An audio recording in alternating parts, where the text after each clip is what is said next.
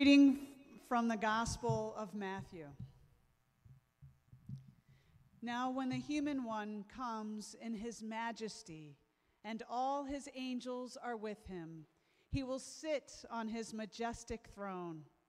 All the nations will be gathered in front of him. He will separate them from each other, just as a shepherd separates the sheep from the goats. He will put the sheep on his right side, but the goats he will put on his left. Then the king will say to those on his right, Come, you who will receive good things from my Father, inherit the kingdom that was prepared for you before the world began. I was hungry, and you gave me food to eat. I was thirsty, and you gave me a drink. I was a stranger, and you welcomed me. I was naked, and you gave me clothes to wear. I was sick, and you took care of me. I was in prison, and you visited me. Then those who are righteous will reply to him Lord, when did we see you hungry and feed you, or thirsty and give you a drink? When did we see you as a stranger and welcome you, or naked and give you clothes to wear? When did we see you sick or in prison and visit you? Then the king will reply to them I assure you that when you have done it for one of the least of these brothers and sisters of mine, you have done it for me. Then he will say to those on his left, Get away from me, you who will receive terrible things. Go into the unending fire that has been prepared for the devil and his angels. I was hungry and you didn't give me food to eat. I was thirsty, and you didn't give me anything to drink.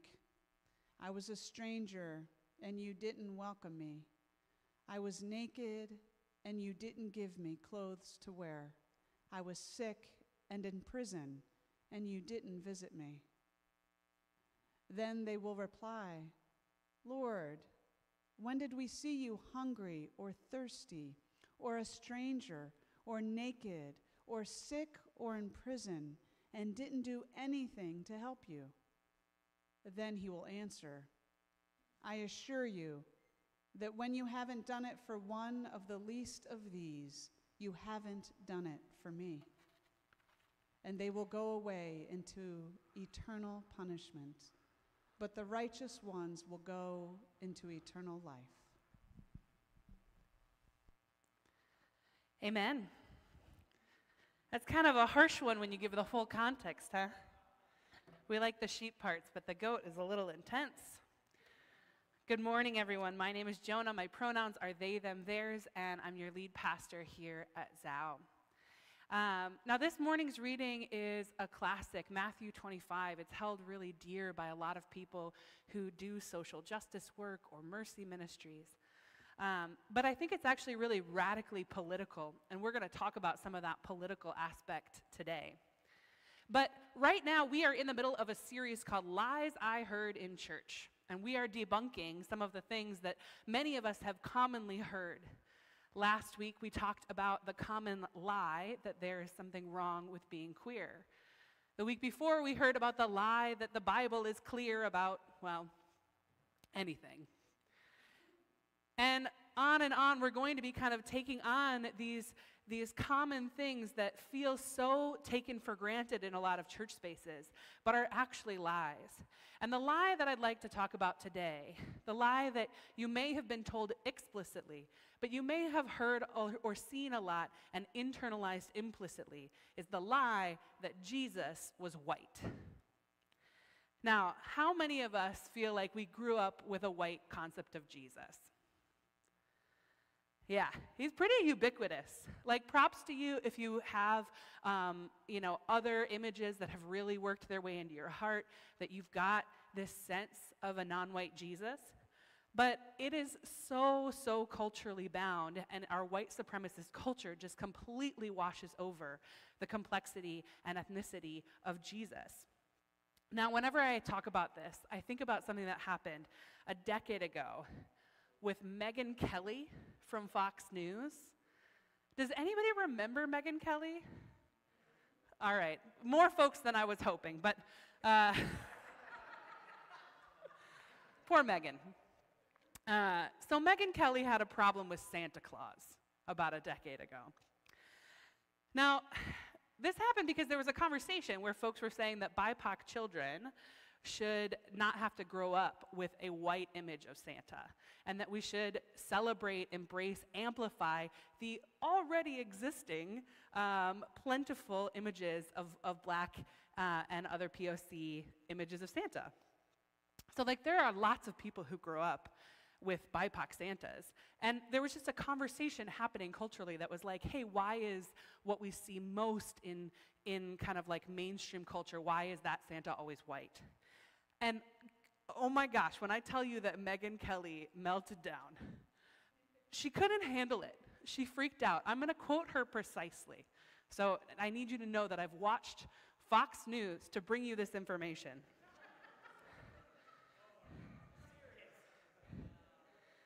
So she's explaining this, and then she kind of cuts to the camera and says, For kids at home, Santa is white, but people are arguing that maybe we should have a black Santa.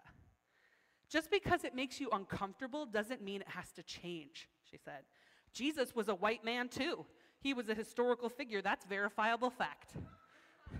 and I think even people who were like entertaining her conversation about Santa, which they shouldn't have, heard that last bit and they're like, I'm sorry, what?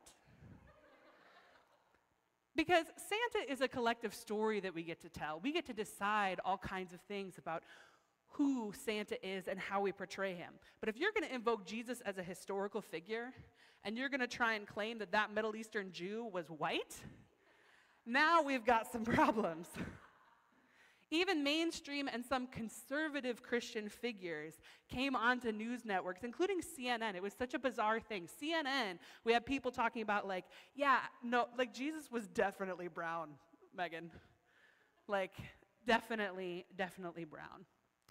And these were folks who would probably not often talk about Jesus' race or, or ethnicity, people who would probably not bat an eye at an image of a white Jesus. But when you want to get technical about it, when you want to talk about historical facts, and, and you know, Megyn Kelly's Jesus was a historical figure. Well, now, now we've got to contend with the fact that Jesus absolutely was not white by the standards of European whiteness that Megyn Kelly is definitely invoking. So, where did Megyn Kelly go wrong? Like, how, how did she come to this very firm, very wrong conclusion that the historical figure of Jesus was a white man. I mean, you can kind of forgive her a little bit because white Jesus is everywhere. Like, how, when you picture Jesus, what do you picture? I want to show you a very famous depiction of Jesus. We've got a picture up here in a second. All right. Now, does anybody in here recognize that person as, as supposed to be Jesus? Most of us, right? Like, I think it's pretty, we've been trained to look at that image and say, like, oh, yeah, that's obviously Jesus. But, like, I'm sorry, that, that dude's not Jesus. That dude is Nils Anderson, who I went to high school with, who is the most aggressively Swedish human being I've ever met. That man has never stepped foot in Galilee in his life. In Western art, Jesus is repeatedly portrayed as a pale, thin white man, often with dirty blonde hair and blue or sometimes green eyes. His fingers are long and delicate, his body is frail. The glow of the angelic light around his head is the closest thing his translucent skin has ever seen to the sun. That's the Jesus that we've been taught to think of. But here's the thing if you put that dude on a hill in the Middle East and have him preach for several hours, he's going to burst into flame. that dude is not from there. That dude is not from Palestine. And so when we're talking about Jesus, we have to separate these images that we've been inundated with with the historical figure. And those images are so ubiquitous that when Zao, when we as a community learned that we might have access to like a historic church space with beautiful stained glass windows, I heard stained glass and I, my, my insides went like, ugh. Because I was like, I don't know. I don't know if I can worship beneath a white Jesus. And then we came into this space and we looked up and we were like, oh God, thank God he's brown. that one's brown. and it's so rare. We're so proud of it. It's the password to our Wi Fi. Brown Jesus, one word, no caps. it's our public Wi Fi, no worries. Like, that's how, that's what, that's a big deal. It's a big deal to have a brown Jesus in here. Because white Jesus is everywhere, everywhere. Jesus is whitewashed so much. This is the lie that we have been taught that Jesus is white. And so I want to break it down. What is the truth? If Jesus isn't white, is it just a simple, like, Jesus is brown? Jesus is from Nazareth? Well, I want to break it down at three different levels. First, I want to argue yeah, Jesus of Nazareth was brown. Like, historical Jesus was a brown skinned man. But second, I want to talk about how Jesus the Christ, and we'll get to what that means, was multi ethnic. And third, this is the, this is the one that's a, a little bit of a twist. Third, Jesus Christ, our liberator, is black. And we'll talk about what that means and how that challenges each of us. All right, so number one, Jesus of Nazareth. Jesus' ethnicity matters. Jesus had an ethnicity. It's really tempting for us to completely separate Jesus from any historical context. We like to think of Jesus as being beyond all of that. And in a way, he is. We'll get to that. But for now, for the beginning, we have to start where God starts, which is in the middle of particularity, which is in a real body, in a real context, in a real political context.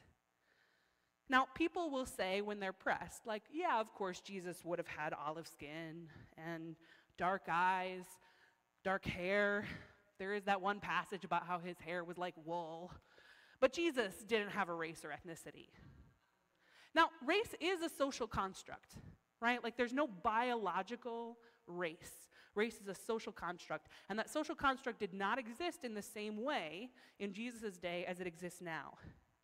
But if you took Jesus of Nazareth in his first century body and dropped him onto the Fox News set I can guarantee you Megyn Kelly would not have let him be Santa Claus. So when we are talking about Jesus' whiteness, or Jesus' ethnicity, or Jesus' race, context matters. And that's Jesus being brown skinned from Nazareth, which was kind of like an unknown backwater rural town, right? Like those things matter. Specificity matters. God didn't create a creation that's all like really homogenous, right? It's one of the things we really struggle with. We would all really like it if we were all the same, preferably if everyone was like me. But that's not the beauty and design of God's good creation. God's creation is unity and diversity. God's creation is not us all being identical to one another, one another. It is all of us coming in our exact particularity, being exactly who we are, and being then in community and communion with all things. And God, Jesus, is, embodies that in a very particular way. God chose to come be with us, right? And when we talk about the historical Jesus, we have to acknowledge that God made a choice to be brown. God made a choice to be Palestinian and Jewish under Roman occupation. And to erase that is to completely disregard the choices that God makes about how to show up to us in our particularity. So, when we talk about historical Jesus and we say, yeah, that dude was probably brown, people have tried to offer more accurate images to kind of compete in our imagination with all those like white surfers we've seen over the years. Now, these are wild guesses. We don't really have any information about what Jesus looked like. But somebody took like a random skull from around where Jesus lived from the first century. That could have been anybody. But it gives us a more accurate, like, frame of reference for what Jesus may have looked like. And you can see the differences. So let's throw up there's an artist rendering based on this skull. This is what scholars say maybe not Jesus, but a first century Palestinian Jew may have looked like. Now, how many of you looking at that image would immediately think Jesus? A lot fewer of us, maybe none of us, compared to the long flowing European, Scandinavian image that we had before. Now, there's another artist rendering that I want to show up. A, a, uh, this is another person's attempt. Jesus probably looked a lot more like that than what we've seen depicted in Western art. And our historical Jesus had a real body with a real face, with real features, and those features were Middle Eastern. There's data that shows that at, at that time of Jesus' life, that Egyptians couldn't visually identify uh, Jewish people as, as somehow different, right? So that gives us a sense that like Egyptians and, and Jesus all visually occupied the same kind of space. That's who our Jesus is. That's the choice that God made about how to be with us. And so when we picture Jesus in our head, what are we, what are we imagining? When we think about what language Jesus might speak, what are we hearing? And how does it change when we look at that image of Jesus versus the one that we saw before? Jesus spoke Aramaic. Jesus lived under occupation in Palestine. He went to temple. He was from a small, unremarkable town. He worked with his hands. Those little piano player hands would not have been great for carpentry. He worked with his hands. He was a day laborer. He had a skill, not a salary. He was itinerant. He was a teacher. So, why is he so often depicted throughout history as a pale, skinny white guy? Now, the answer to that, the straightforward answer to that, is that those paintings were painted by pale, skinny white guys. And this is a conversation we've been having here at Zao for a while now that our stories, our gospel, our, our, our texts, our tradition has been filtered through one really dominant lens. And that's a huge problem. It's a huge problem with how that image, those interpretations, that priority, that perspective has edged out everything else, including stuff that has that should be prioritized because of its historical particularity, right? But I don't think that it's actually bad that those images of white Jesus were created in the first place. I don't think that those white Jesuses are bad. Which brings me to the second point Jesus the Christ is multi ethnic. So, when I talk about Jesus the Christ, I'm talking about this weird, wild thing where Jesus is fully human and fully divine. So, Jesus, in his full humanness, was a brown skinned Palestinian Jew. No question. And that matters. And we can't let anything erase that. Jesus, in his divinity, in his risenness, embodies what some folks call the universal Christ which is to say, God's presence, God's connection, God's relationship to and intimacy with each and every one of us. And in that way, alongside this very prominent choice that God made to show up in a brown body, God also, in the universal Christ, shows up to each of us in each of our particularities. So Jesus, across history and time, has always been portrayed consistent with the culture of the artists portraying him. In the first 400 years, all of our images of Jesus local to that area don't have a beard. Then beards became popular, and all of a sudden, Jesus is sporting facial hair. Right? Like the particularities of, of expression and of bodies of time and place show up in our depictions of the universal Christ. And there is actually value in seeing Jesus as like you. But the obvious caveat is that you cannot erase the historical brown Jesus and your image of Jesus who is like you, who shows up to your particularity, who has a body like your body, also has to hold space with the Jesus who shows up in the particularities of every single body and culture on this earth. That you can imagine a Jesus who is like you, and you can imagine a Jesus who is like all, each and every one of the children of God. Now, we have a tendency when we try and think of universality to completely erase and flatten. Has anyone seen one of my favorite television shows, Community?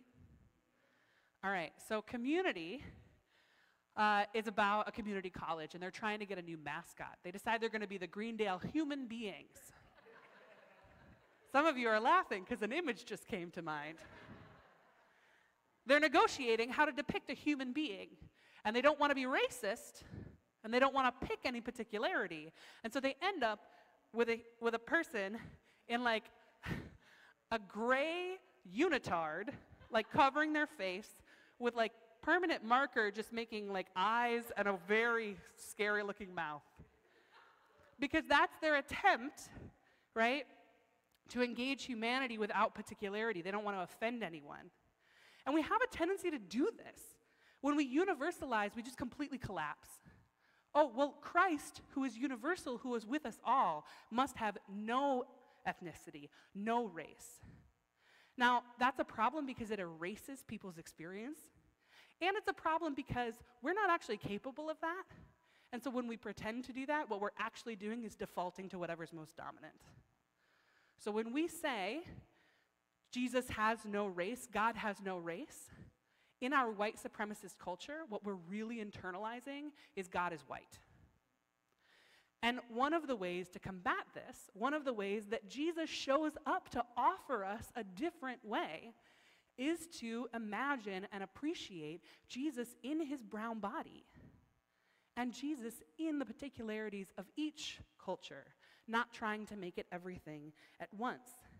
And this is where we get actually to some of my favorite depictions of Jesus. We're just going to scroll through a few, but these are some depictions of Jesus from around the globe.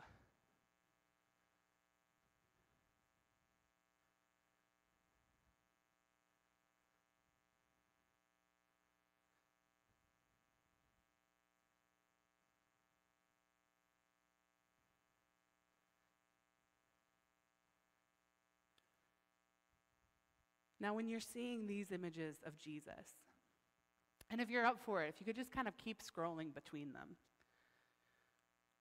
what language does this Jesus speak? To whom does this Jesus minister? Who is this Jesus like? Jesus came on earth to take on human likeness, to relate to it, to be close to us. So it is good to imagine Jesus taking on our likeness. And it is great to imagine Jesus taking on the likeness of others.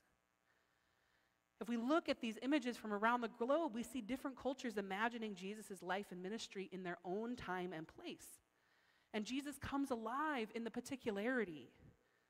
And when we get to hold them all together, we actually get a much more accurate picture of Jesus than any one could offer us including the most historically accurate one. And so, again, I want you to consider to whom does Jesus speak and preach? What language does Jesus speak? Jesus is Indian. Jesus is Chinese.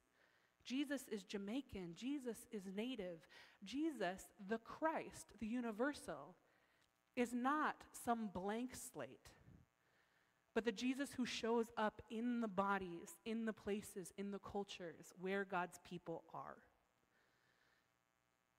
No one image should ever be able to erase or dominate. And that is particularly how we fall into sin and error and harm with white Jesus. Because white Jesus isn't wrong to exist. But the moment that white Jesus starts to become dominant, starts to erase all these other beautiful aspects of who God is, especially those cultures and communities that are historically present in the, in the Jesus of Nazareth, then we have a huge problem. Which brings me to our third point. Jesus Christ, our liberator,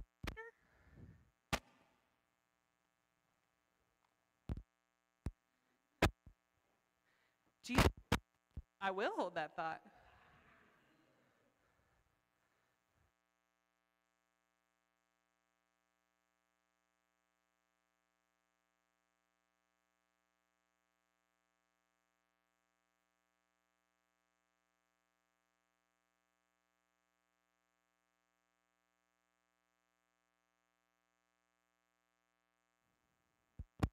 back. Ooh.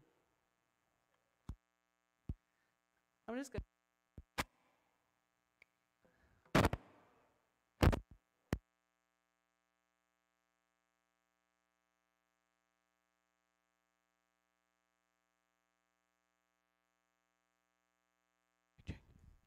Is black. Oh, yes. Had to wait really long for that that to drop. Yes, Jesus Christ our liberator is black. Jesus Christ our liberator is black. Now, this argument comes a lot in my life from the work of James Cone. James Cone, an incredible, brilliant theologian, the, the father of black liberation theology in the United States. And, and he breaks down whiteness and blackness.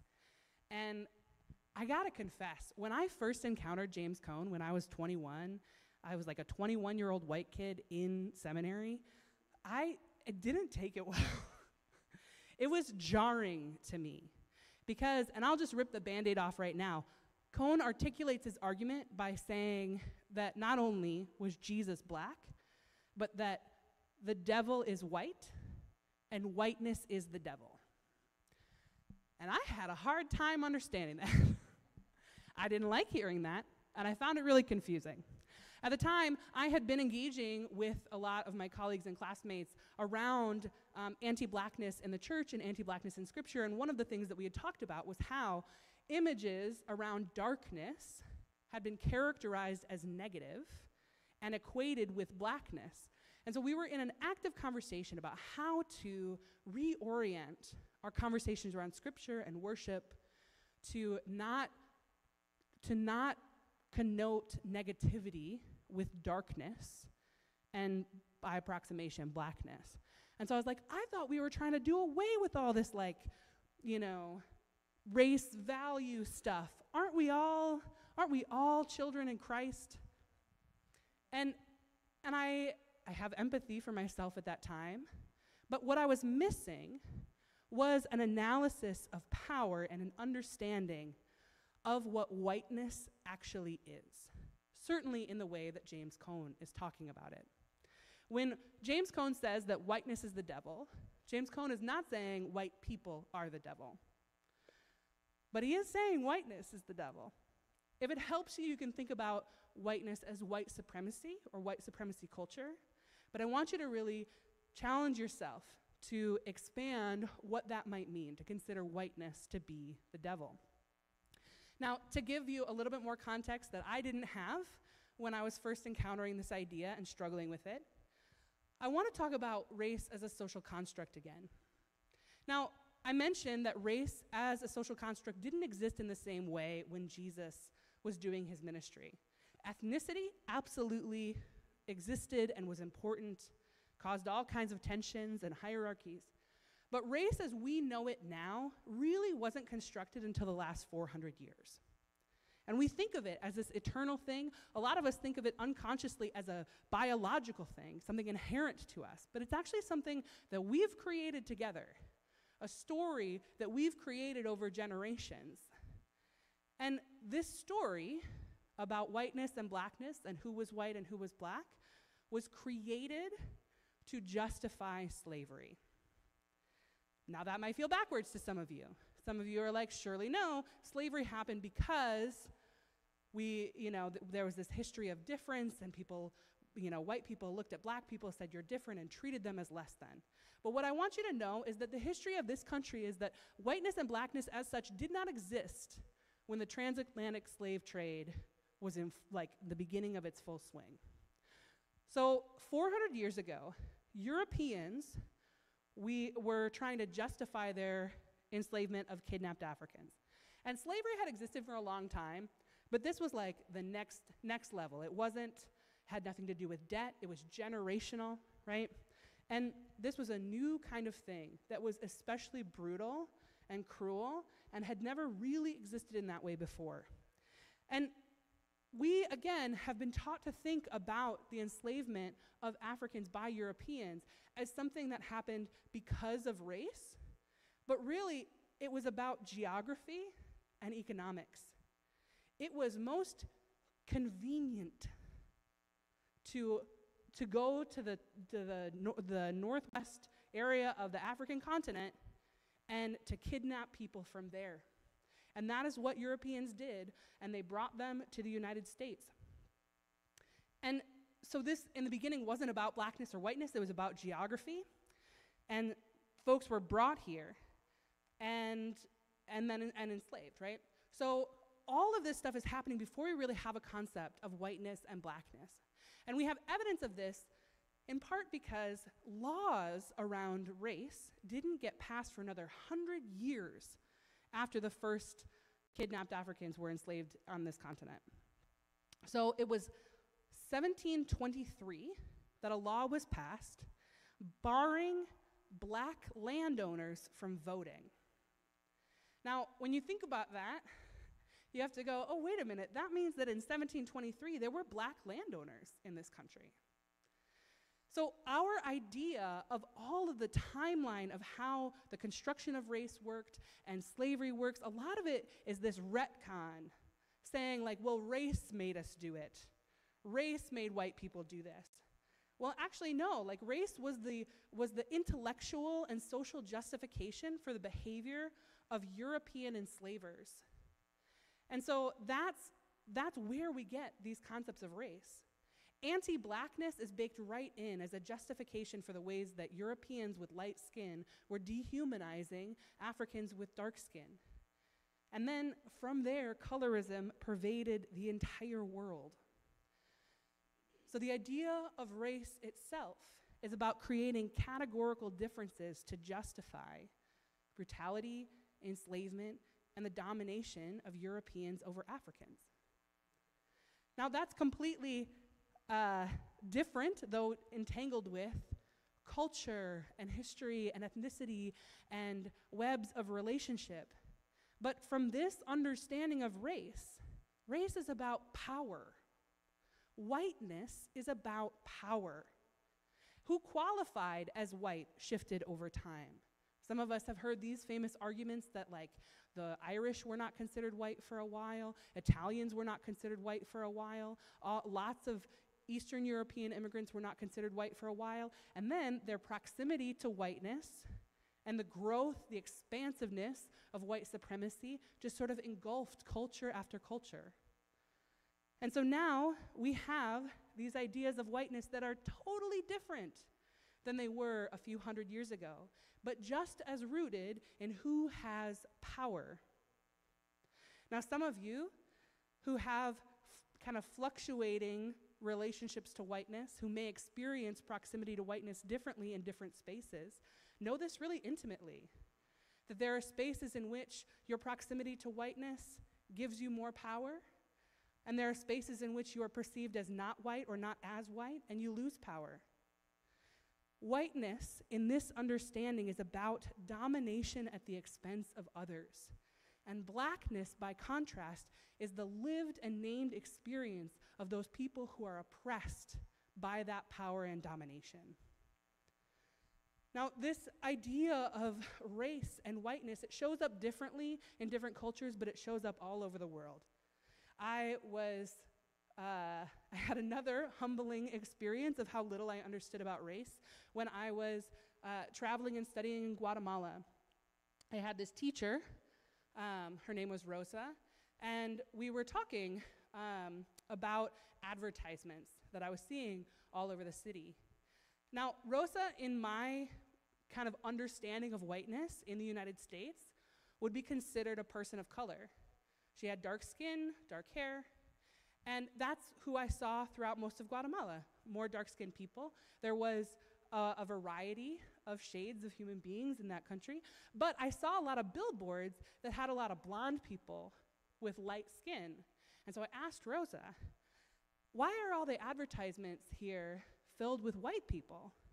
And she got really offended. And she was basically like, What do you mean, white people? And I was like, Well, there, there are, are like white blonde people in all the billboards, but like Guatemala does not have a lot of white people in it. And it, a little bit of language stuff and my struggle there, but like it took me a second to figure out that Rosa was offended because not only did she identify herself as white, and most of the people in Guatemala as white, but it was offensive to her that I had suggested otherwise. And when we got into it, she said, Oh, the only non white people here are indigenous people. And indigenous people don't need to be advertised to because they don't buy things or have any money. And this was another instance of me understanding the way that whiteness is a social construct, wherever it is, that creates a sense of hierarchy, power, and value. And so I want to come back to James Cone's understanding that whiteness itself is the devil. And Jesus chose blackness. Jesus chose to be poor, working class, marginalized, occupied from backwater Nazareth with brown skin, living under Roman rule. God chose to show up to humanity in blackness, in the experience of the marginalized and oppressed, in the experience of creative survival, in the experience of prophetic life under the oppression of dominance. God could, could have chosen whiteness. But God choosing whiteness would have been God showing up as Caesar. And God didn't do that. God chose and chooses blackness. And in that way, Jesus is and always will be black. Now, that brings us finally back to our scripture for the day. Jesus talks about what it means to choose, in Cone's terms, whiteness or blackness. Jesus demonstrates what it means to identify most with the oppressed or the oppressor. And in this allegory here, the sheep are those who identify with and care for the oppressed. The sheep are black. And in this allegory, the goats, the goats are the ones who have scrambled for whiteness whatever they were born with, whatever they could grab, whatever power they were given by the world, and they abandoned the folks who were experiencing oppression. Jesus says, I don't create a hierarchy of value. Sin does that. But if there is a hierarchy, you can count me at the bottom. Now, he uses a phrase, the least of these. And to our ears, that can often sound really demeaning. The least of things. It is like a value judgment. But Jesus isn't talking about the internal inherent value of all people. That is well established for Jesus. Jesus is talking about the power structures created in society. So, whoever this society has deemed least, and in this construction, Cone's analysis, because of rampant anti blackness in our culture, that means blackness. Jesus is saying, whatever you have done for black folks, you've done for me. And whatever you have not done for black folks, you didn't do for me. This is Jesus not saying, hey, I'm God, and therefore in my universality I can connect with all people. This is Jesus modeling what solidarity looks like. Saying, to follow me is to choose blackness. To follow me is to renounce whiteness. To follow me is to call out the devil wherever you see it in these power hierarchies. To follow me means choosing the, the priorities of the oppressed, the marginalized. And in our culture, in our time, blackness is such a proxy for those experiences. Jesus says, I am black. And you have loved me when you have loved black people. And you have hated me when you have hated black people. And that is true in all of our proximities to whiteness or blackness. All of our privileges, all of our oppressions show up in this understanding of the sheep and the goats. I love this passage. It is a challenging one. And I think actually my understanding of it got so much clearer when I was reading the radical leftist Eugene Debs. He was an abolitionist um, back in the day when abolition meant the abolition of enslaving people. And he was put on trial for his abolitionist work and eventually killed for it. But when he was on trial, he said to the judge, Your Honor, years ago I recognized my kinship with all living beings, and I made up my mind. But I was not one bit better than any being is on earth. I said then, and I say now, that while there is a lower class, I am in it. While there is a criminal element, I am of it. And while there is a soul in prison, I am not free. I have not heard a better summary, a better interpretation of Matthew 25 ever elsewhere in my life. While there is a soul in prison, I am not free. Eugene Debs was a white man, but he was choosing against the power and privilege white supremacy was trying to tempt him with. He was following the radical Jesus into liberation. Because Jesus Christ, our liberator, wants to liberate all of us wants to liberate all of us from the sins of white supremacy, including white people. But we can only do that by following Jesus into blackness, following Jesus into the love of black people, following Jesus into the love of the least of these, whatever that means in every culture and place that we show up. How does our faith change if Jesus, our liberator, is the most oppressed? I want you to think about those images that you saw and the shift that happens internally for you when you go from imagining blonde haired, blue eyed Jesus to Jesus culturally depicted around the world. What other shift can happen for you in your faith when you can imagine Jesus not as the most powerful, but as the most oppressed, and not weak in that, but as fighting always for the liberation, for the joy, for the celebration, for the life of all people, including you?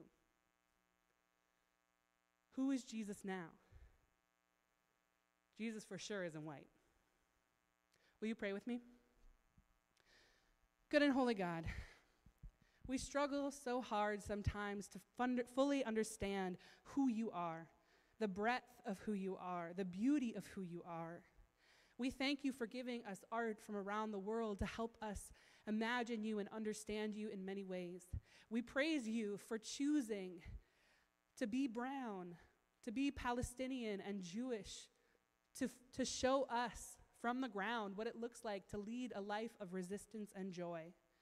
And God, we pray that that would inspire us to renounce our proximity to power, to upend hierarchies, to love what is black, to love those who are most oppressed, to love the most oppressed identities we hold to show them favor, God, as you have done, and in that way to lead to the liberation of all. Amen.